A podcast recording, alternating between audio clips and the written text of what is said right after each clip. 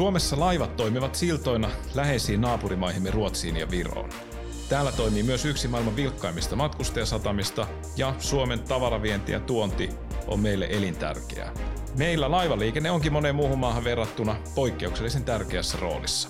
Otamme tässä keskustelussa selvää, minne meriliikenne on oikein menossa, mitä merellä tulevaisuudessa tapahtuu ja millaisia kehityspolkuja on käynnissä. Emme katso tässä keskustelussa merenkulkua pelkästään laivojen tai satamien operoinnin näkökulmasta, vaan koitamme päästä syvemmälle siihen, kuinka voimakkaasti digitalisaatio tulee ravistelemaan myös merenkulkua.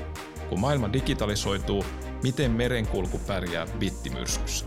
Tervetuloa kuuntelemaan Tietoa liikenteeseen podcastin neljättä jaksoa. Minä olen liikenteestä, datasta ja paremmasta maailmasta innostunut Mikko Saariaho. Oikein lämpimästi tervetuloa tämän jakson vieraat Jukka Merenluoto, Petri Kalske ja, ja Olli Soininen.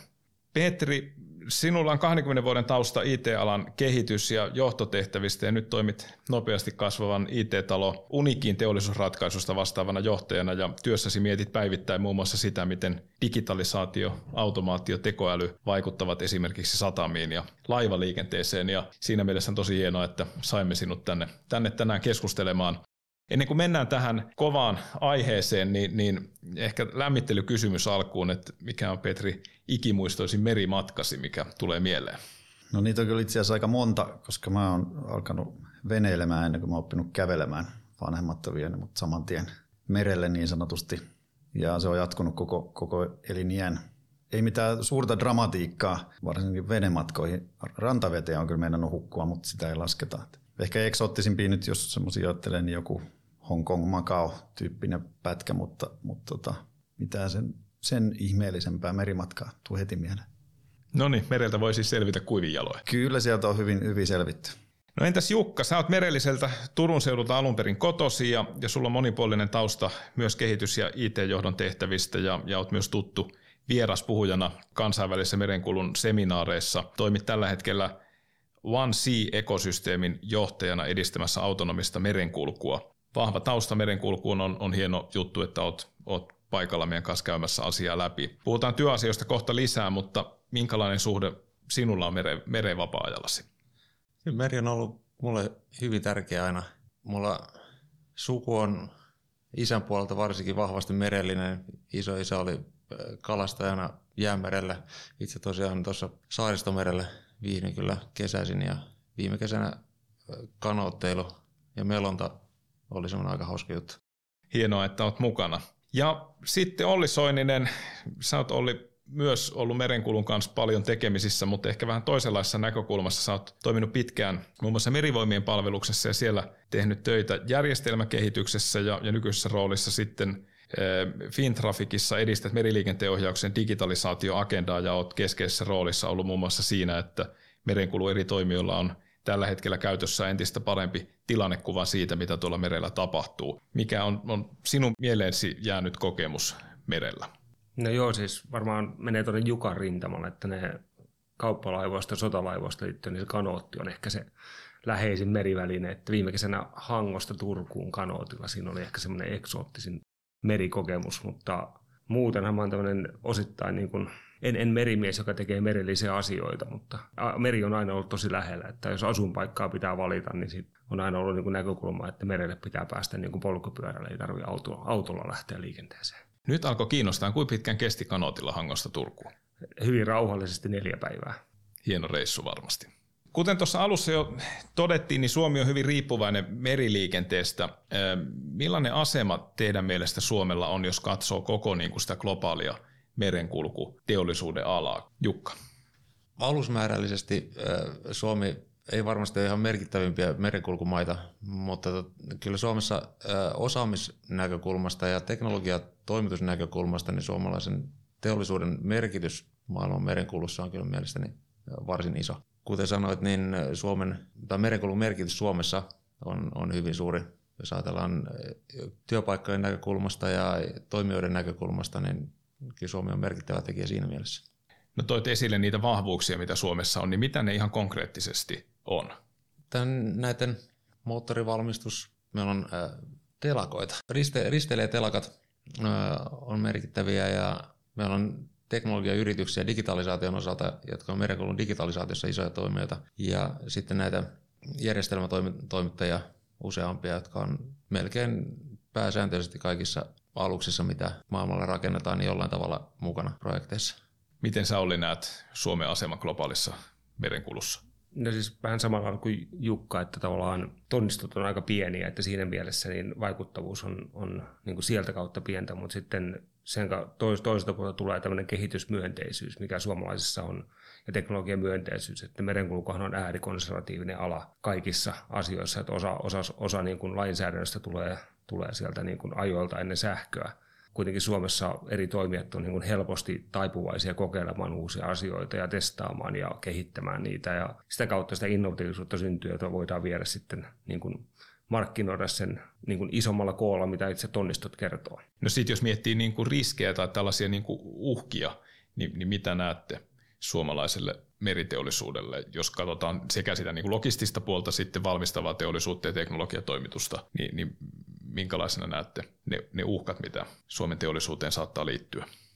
Jos suoraan nopeasti kommentoi tuosta ennen Petteri, niin varmaan se, että kaikki telakkateollisuus ja valmistateollisuus on tässä bisneksessä mun mielestä aika vahvasti tuettua ympäri maailman ja, ja valtiollisten intressien tukemaa. Jos katsoo sitten Kiinaa tai muita valtioita, jos siellä halutaan sitä, sitä profiilia nostaa, niin Suomessa niin budjettivarat ei tule koskaan kykenemään vastaamaan sellaiseen toimintaan, että se jos kysytään sitä niin kuin volyymia ja budjettia eikä innovatiivisuutta, niin sitten tulee helposti jäädään jälkeen siinä, koska työn, työn hinta, hinta on korkea, vaikka laatu on korkea, mutta se, mitä, mitä markkinat arvostaa, niin aina vaihtaa.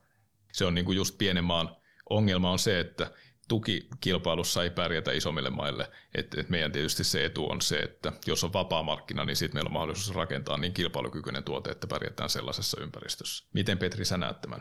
No, jos jotain uutta tähän nyt tuo, tuo niin ehkä se on näkökulma kysymys, että onko se uhka vai mahdollisuus, että täällä on esimerkiksi tämä satamakenttä, täällä on paljon pieniä satamia ja, ja siinä on niin uhkana, jos sitä katsoo, niin se, että tässä digitalisaatiossa ja muussa kilpailussa, niin miten nämä pienet satamat pärjää, kun isoilla, isoilla kansainvälisillä suurilla satamilla on merkittävästi suuremmat resurssit näihin satsata.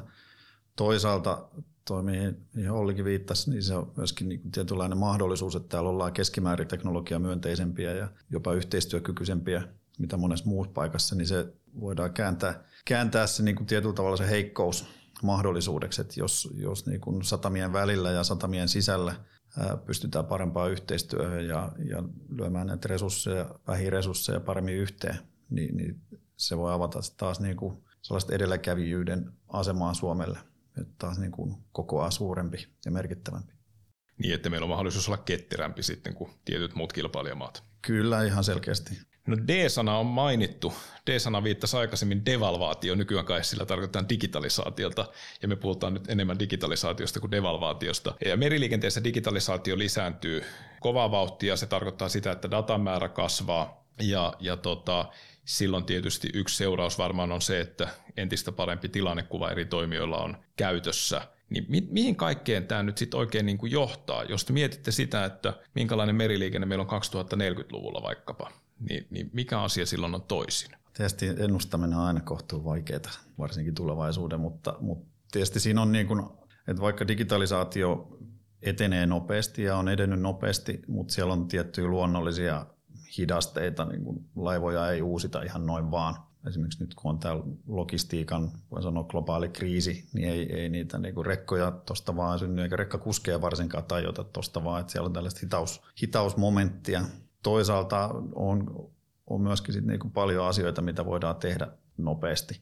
Että kyllä mä uskon, että se on varmasti huom- niin kuin nykyistä huomattavasti tehokkaampaa digitalisaation kautta, se varsinkin kun puhutaan siitä kokonais, logistisesta ketjusta.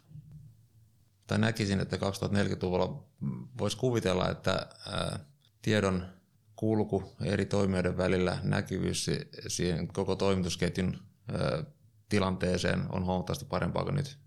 On toivottavasti purettu jo huomattava osa niistä eri organisaatioiden toimijoiden välisistä siiloista ja pystyttäisiin hyödyttämään kokonaistaloudellisesti koko toimitusketjua paljon paremmin. Ja toisaalta on myöskin taas nostettu merenkulun turvallisuutta ihan toiselle tasolle kuin mikä tällä hetkellä on. Et näkisin, että nämä uudet digitaaliset ja automaatiotasoa nostavat ratkaisut voi mahdollisesti parantaa turvallisuutta huomattavasti merenkulun osalta tulevaisuudessa myöskin. Palataan tähän potentiaaliin vielä hetken päästä, että mitä kaikkea siellä, siellä on potentiaalina, mutta Olli, onko sulla tähän visioon uusia näkökulmia? No ehkä se, että mielestä niin kuin se tiedon jaon lisääntyminen niin kuin mahdollista eri toimintojen, toimintojen vahvaa tehostamista ja siitä se ehkä se avainsana on se toimintojen tehostaminen, että se, se mitä se vaatii on, että me aika usein lähestytään hirveän insinöörimäistä asioita, että ratkaistaan asioita tietokoneella tai ratkaistaan asioita jollain ohjelmistolla, kun se prosessi on se, mitä siellä taustalla pitäisi ratkaista. Ja se, visio on varmaan toi, mutta se, ne askeleet siinä matkalla, että oikeasti kyetään hyödyntämään se kaikki, niin se vaatisi sitä vahvempaa niiden toimijoiden mukaan ottamista, että, että yhtä aikaa kehitetään sitä tiedonvaihtoa, teknologiaa, automaatiota, digitalisaatiota, mutta sitä ihmistä siellä mukana, että jos se ihminen ei ole siinä mukana, niin tulee se asetelma, että hän kokee menettämässä tässä jotain tai, tai muutosvastarintaa tai vastaavia ilmiöitä, jotka on, on luonnollisia, kun ei tiedä, mihin maailma menee. Ja siksi varmasti tämä muuttuu tehokkaammaksi, ympäristöarvot muuttaa sen, että tyhjäkäyntiä vähennetään, alusten liiken, liikennöintiä säädellään, vapaasta merenkulusta tulee ehkä enemmän rumasti sanottuna bussiliikennettä, eli se ajaa aikataulun mukaan tai siihen vaikutetaan ulkoa enemmän kuin nykypäivänä ja, ja sitten varastot varmaan vielä enemmän muuttuu globaaleiksi, eli tavarat on paikalla silloin, kun niitä tarvitaan, eikä niitä siinäkään määrin kuin tänä päivänä kuljeteta varastoitavaksi johonkin ja kaikki tehostuu verkon, verkon kautta, mutta jotta siihen päästään, niin se vaatii sen ihmisen ja teknologian ja teollisuuden ja laivan kapteenin ja miehistön huomioimista, jotta se homma, homma oikeasti saadaan vietyä sinne.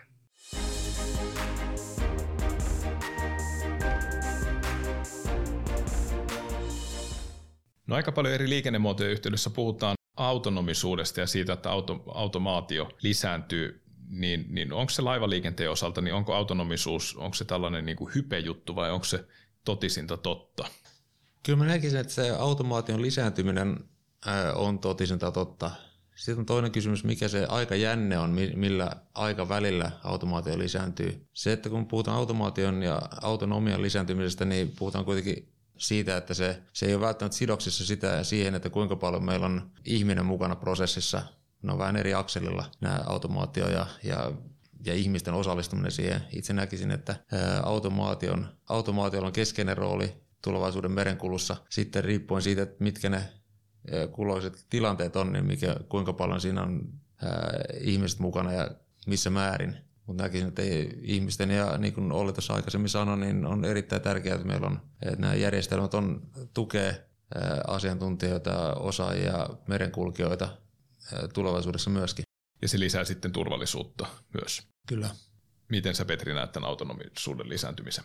Se on tietysti niin kuin kaikissa liikennemuodoissa. Me ollaan tosi paljon näiden autonomisten autojen kanssa oltu tekemisissä, koneet ja laitteet ja niin edespäin, niin se keskustelu ehkä, ehkä vähän harhautuu siinä, että puhutaan ikään kuin se tapahtuisi niin kuin sormia napsauttamalla tai jonain päivänä herätään ja laivat on autonomisia tai että se on niin kuin nykyisestä analogisesta ja manuaalisesta täysin autonomiseen ja siinä ei ole mitään siinä välillä. Todellisuudessa se on tällainen evoluutio, jossa pikkuhiljaa tulee näitä toiminnallisuuksia lisää. Ja niin kuin me kaikki, niin kuin henkilöautoissa on koko ajan enemmän ja enemmän älyä ja, ja monet uudet keskivertoautot, niin niissä on jo autonomisia ominaisuuksia, eikä ne silti ole auto, kokonaan autonomisia.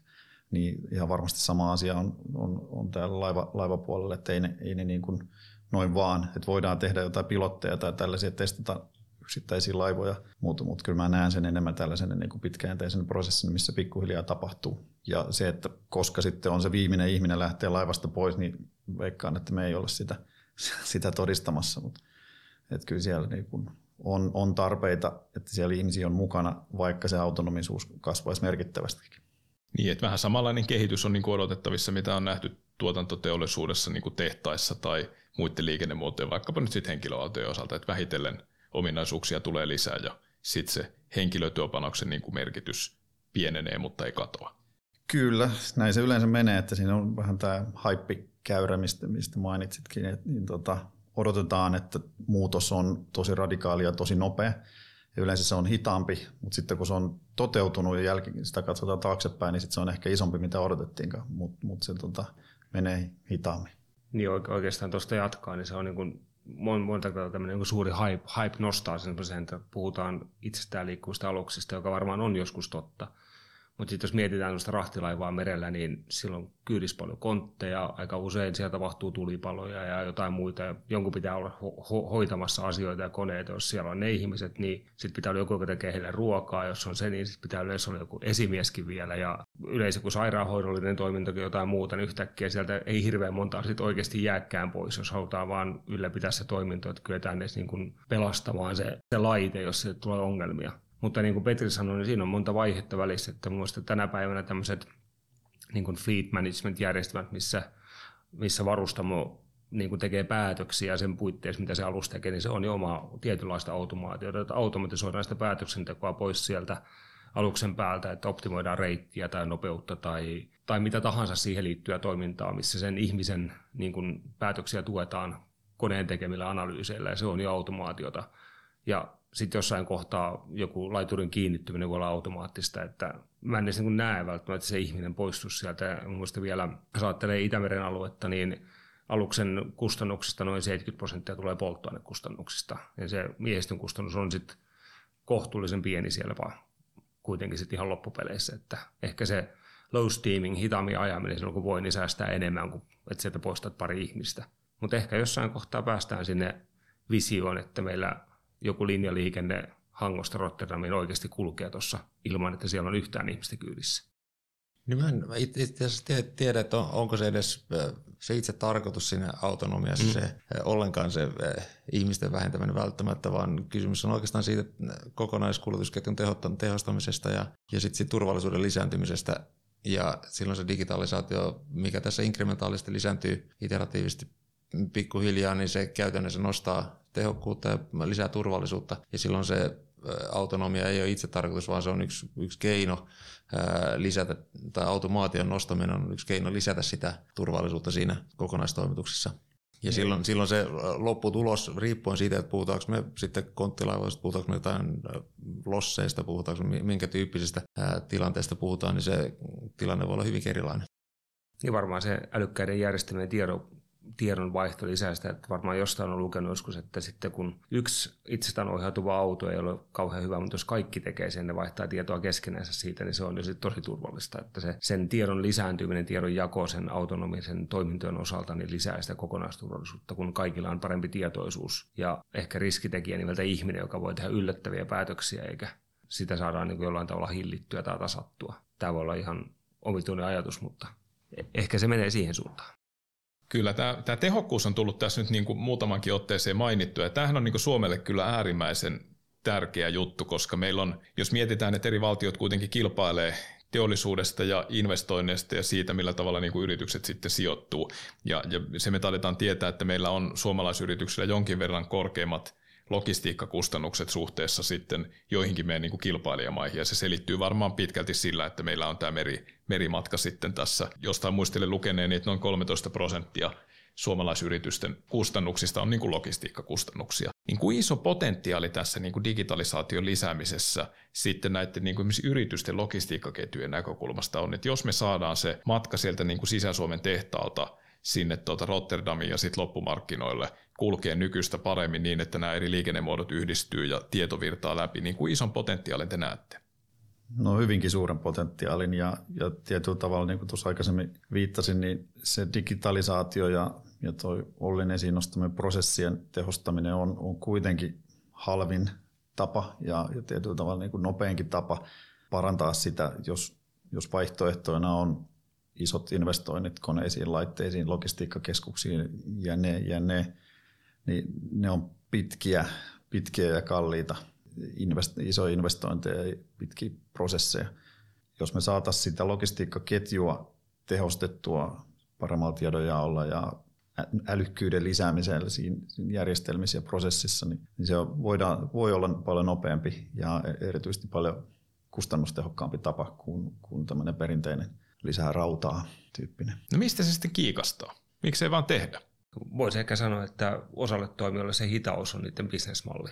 Tämä oli ehkä tämmöinen, niin kuin voisi sanoa, provokatiivinen väite, mutta jo, joillekin viisi, viisi kertaa toimintoa X on parempi kuin yksi kerta, ja se, se on joidenkin toimin, toiminnan ydin on siinä. Ei kaikkien, mutta kaikki ei katso samaan suuntaan, niin se ehkä on, on sitä, ja monella, monella moni, moni niin kuin on huolissaan siitä muutoksesta, että jos tämä, tämä vaihe tästä jää pois tai nopeutuu, niin missä heidän bisnes sen jälkeen on. No miten sitten tavallaan voitaisiin edistää sitä, että katsottaisiin eri toimijat siinä niin kuin arvoketjussa kattoisi samaan suuntaan ja, ja tavallaan entistä enemmän sitten niin lähdettäisiin miettimään sitä, että miten, miten se logistinen ketju pystyy tuottamaan mahdollisimman paljon lisäarvoa ja siitä voi ehkäpä syntyä sitten uusia markkinoita. Mitä sitten käytännössä pitäisi tehdä?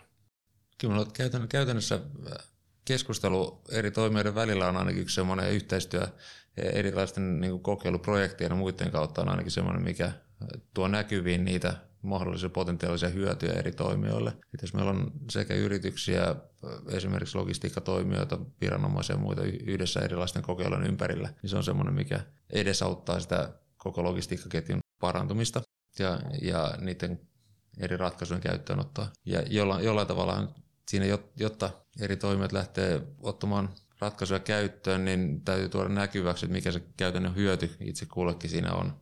Ja varmasti niin kuin Olli, Olli kyllä sanoi, että kaikille toimijoille muutokset eivät välttämättä ole positiivisia, mutta silloin täytyy katsoa, että mikä se kokonais, kokonaishyöty siitä muutoksista sitten on.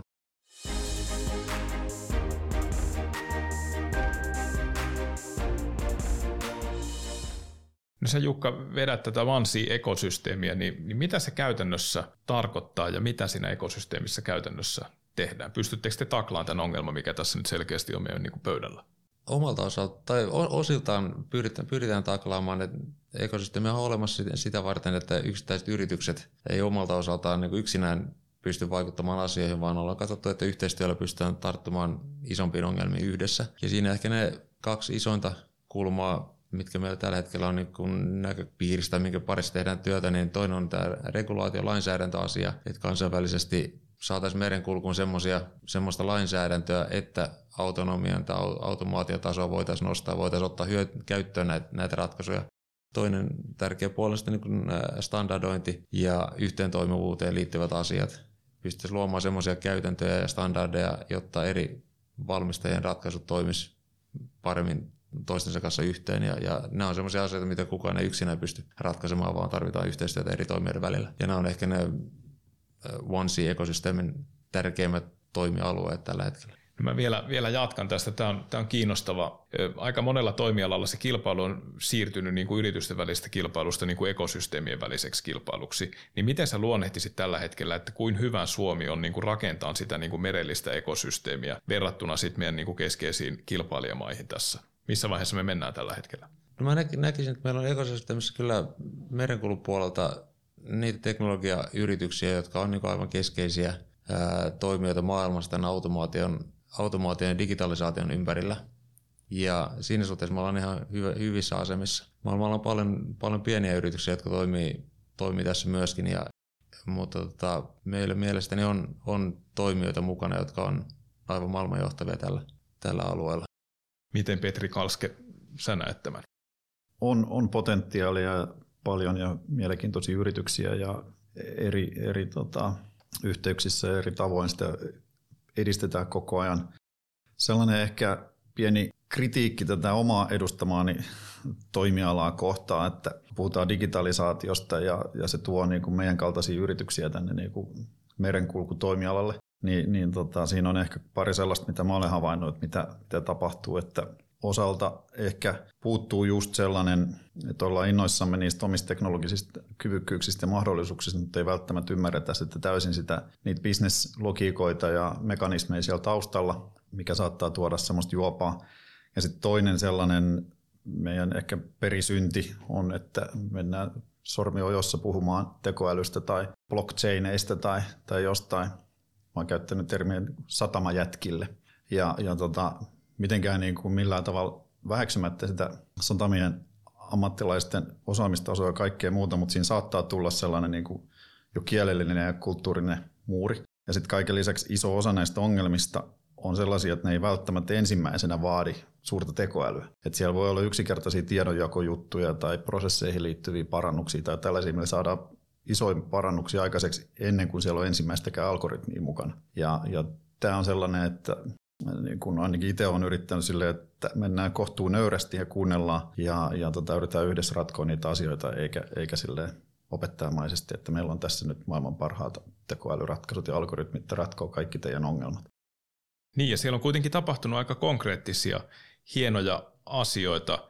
Esimerkiksi se, millä tavalla nyt sitten reaaliaikainen niin kuin aikatieto laivojen liikkeestä saadaan eri toimijoille. Olli, mistä tässä, tässä asiassa on kyse?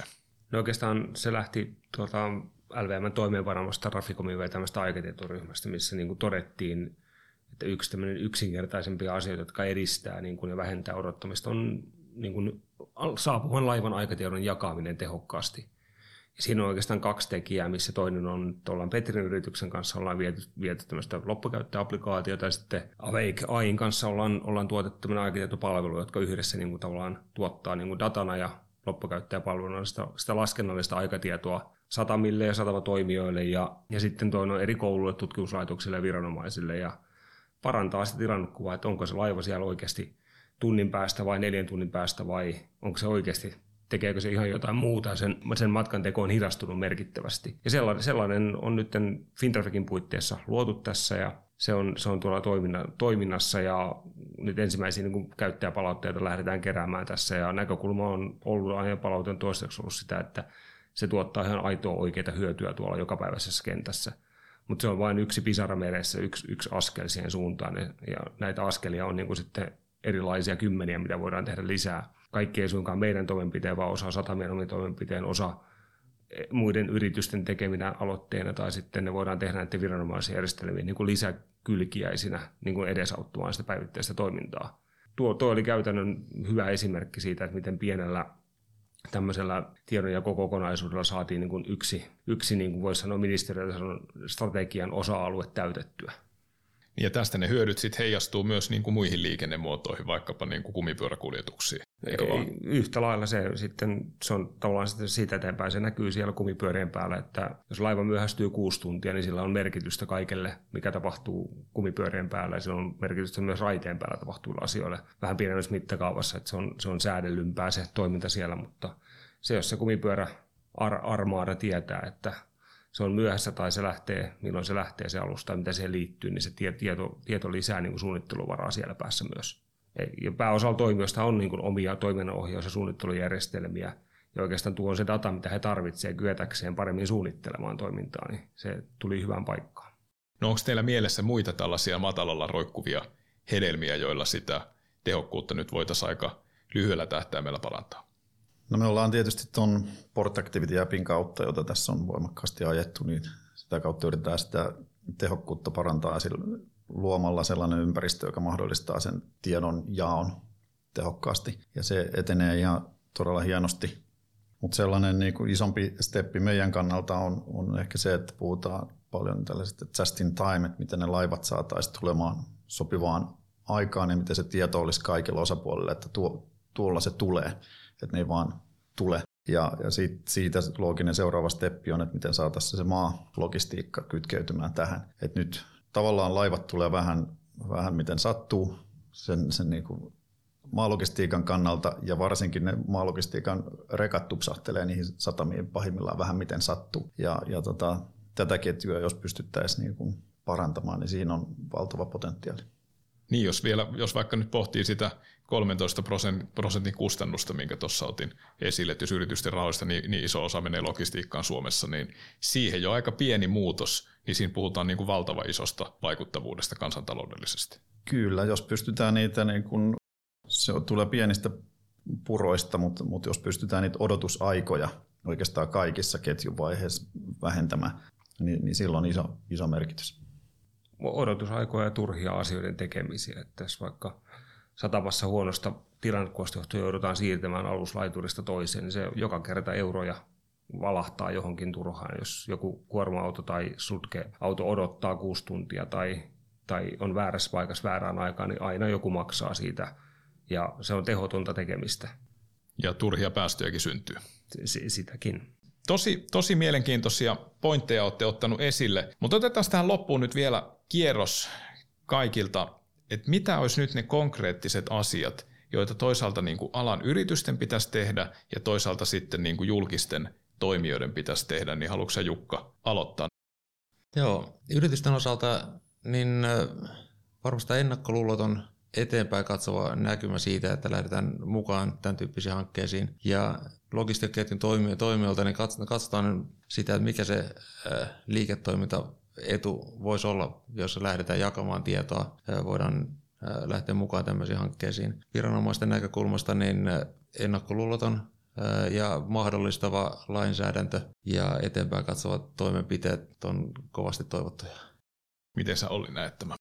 No varmaan yritysten osalta Jukan kanssa samalla mallilla, että semmoinen rohkea mukaan lähteminen ja sitten ehkä viranomaisten suuntaan ajatukset on sellaiset, että nyt kun merenkulkuun tulee vahvasti päästökauppaelementtejä ja muita, niin niitä rakennettaisiin niin, että nämä digitalisaatioaskeleet olisi niin kuin osa sitä, jolloin se niin kuin motivoisi toimijoita lähtemään mukaan erilaisiin justin time tai muihin, että jos niistä saa niitä päästökauppavähennyksiä tai muita asioita, jolloin kykenee sitä, sitä niin kuin omaa, omaa kuormaansa vähentämään sillä, että digitalisoi, digitalisoi toimintojaan. Joo, kyllä noihin tietysti helppo yhtyä, että ymmärrän tietysti, että satamissa ja satamaoperaattoreiden ja kaikkien satamatoimijoiden luona ja varustamoiden luona lappaa kaiken näköistä myyntimiestä on hienoja järjestelmiä kaikilla esitellä, mutta, mutta, mutta tota, ehkä sellainen kuitenkin sellainen pieni asennemuutos, että sitä omaa dataa ja omaa tonttia suojelemalla ei välttämättä ehkä päästä maaliin. Et, et se on jollekin joskus sanonut, että jos vetää semmoisen neliraaja jarrutuksen päälle, niin, niin tämä kuitenkin tämä kehitys menee joka tapauksessa eteenpäin, että luuletko, että olet paremmin mukana jarruttamalla vai olemalla siinä kehityksessä mukana? Niin tämä me on nähty tietysti aika monella muullakin toimialalla, että se kehitys on niin kuin vääjäämätön. Se on vääjäämätöntä ja siinä kannattaa sitten olla mieluummin, mieluummin mukana vähän katsoa kriittisesti ehkä niitä omia toimintatapoja ja avoimin mielin katsoa, että mitä, mitä tässä voitaisiin tehdä yhdessä, koska mä en, en, en usko, että me ei ole varaa ja, jarrutella ja jarruttamalla tuskin niin voitetaan tätä kilpailua. Kiitoksia herrat hyvästä keskustelusta. Mä luulen, että me ollaan ihan oikeasti keksitty tässä niin keskustelun aikana yksi tällainen niin kuin menestymisresepti Suomelle. Suomelle, jos mietitään niitä sellaisia ihan konkreettisia keinoja, millä Suomen kilpailukykyä voi tulevaisuudessa parastaa, niin tässä on ihan selkeä keino, millä voidaan niitä logistiikkakustannuksia alentaa, päästöjä voidaan pienentää, kun saadaan tieto kulkemaan eri osapuolten välillä, välillä tässä niin kuin koko logistisessa ketjussa. Mä kiitän teitä oikein paljon tästä keskustelusta. Kiitos. Kiitos. Kiitos.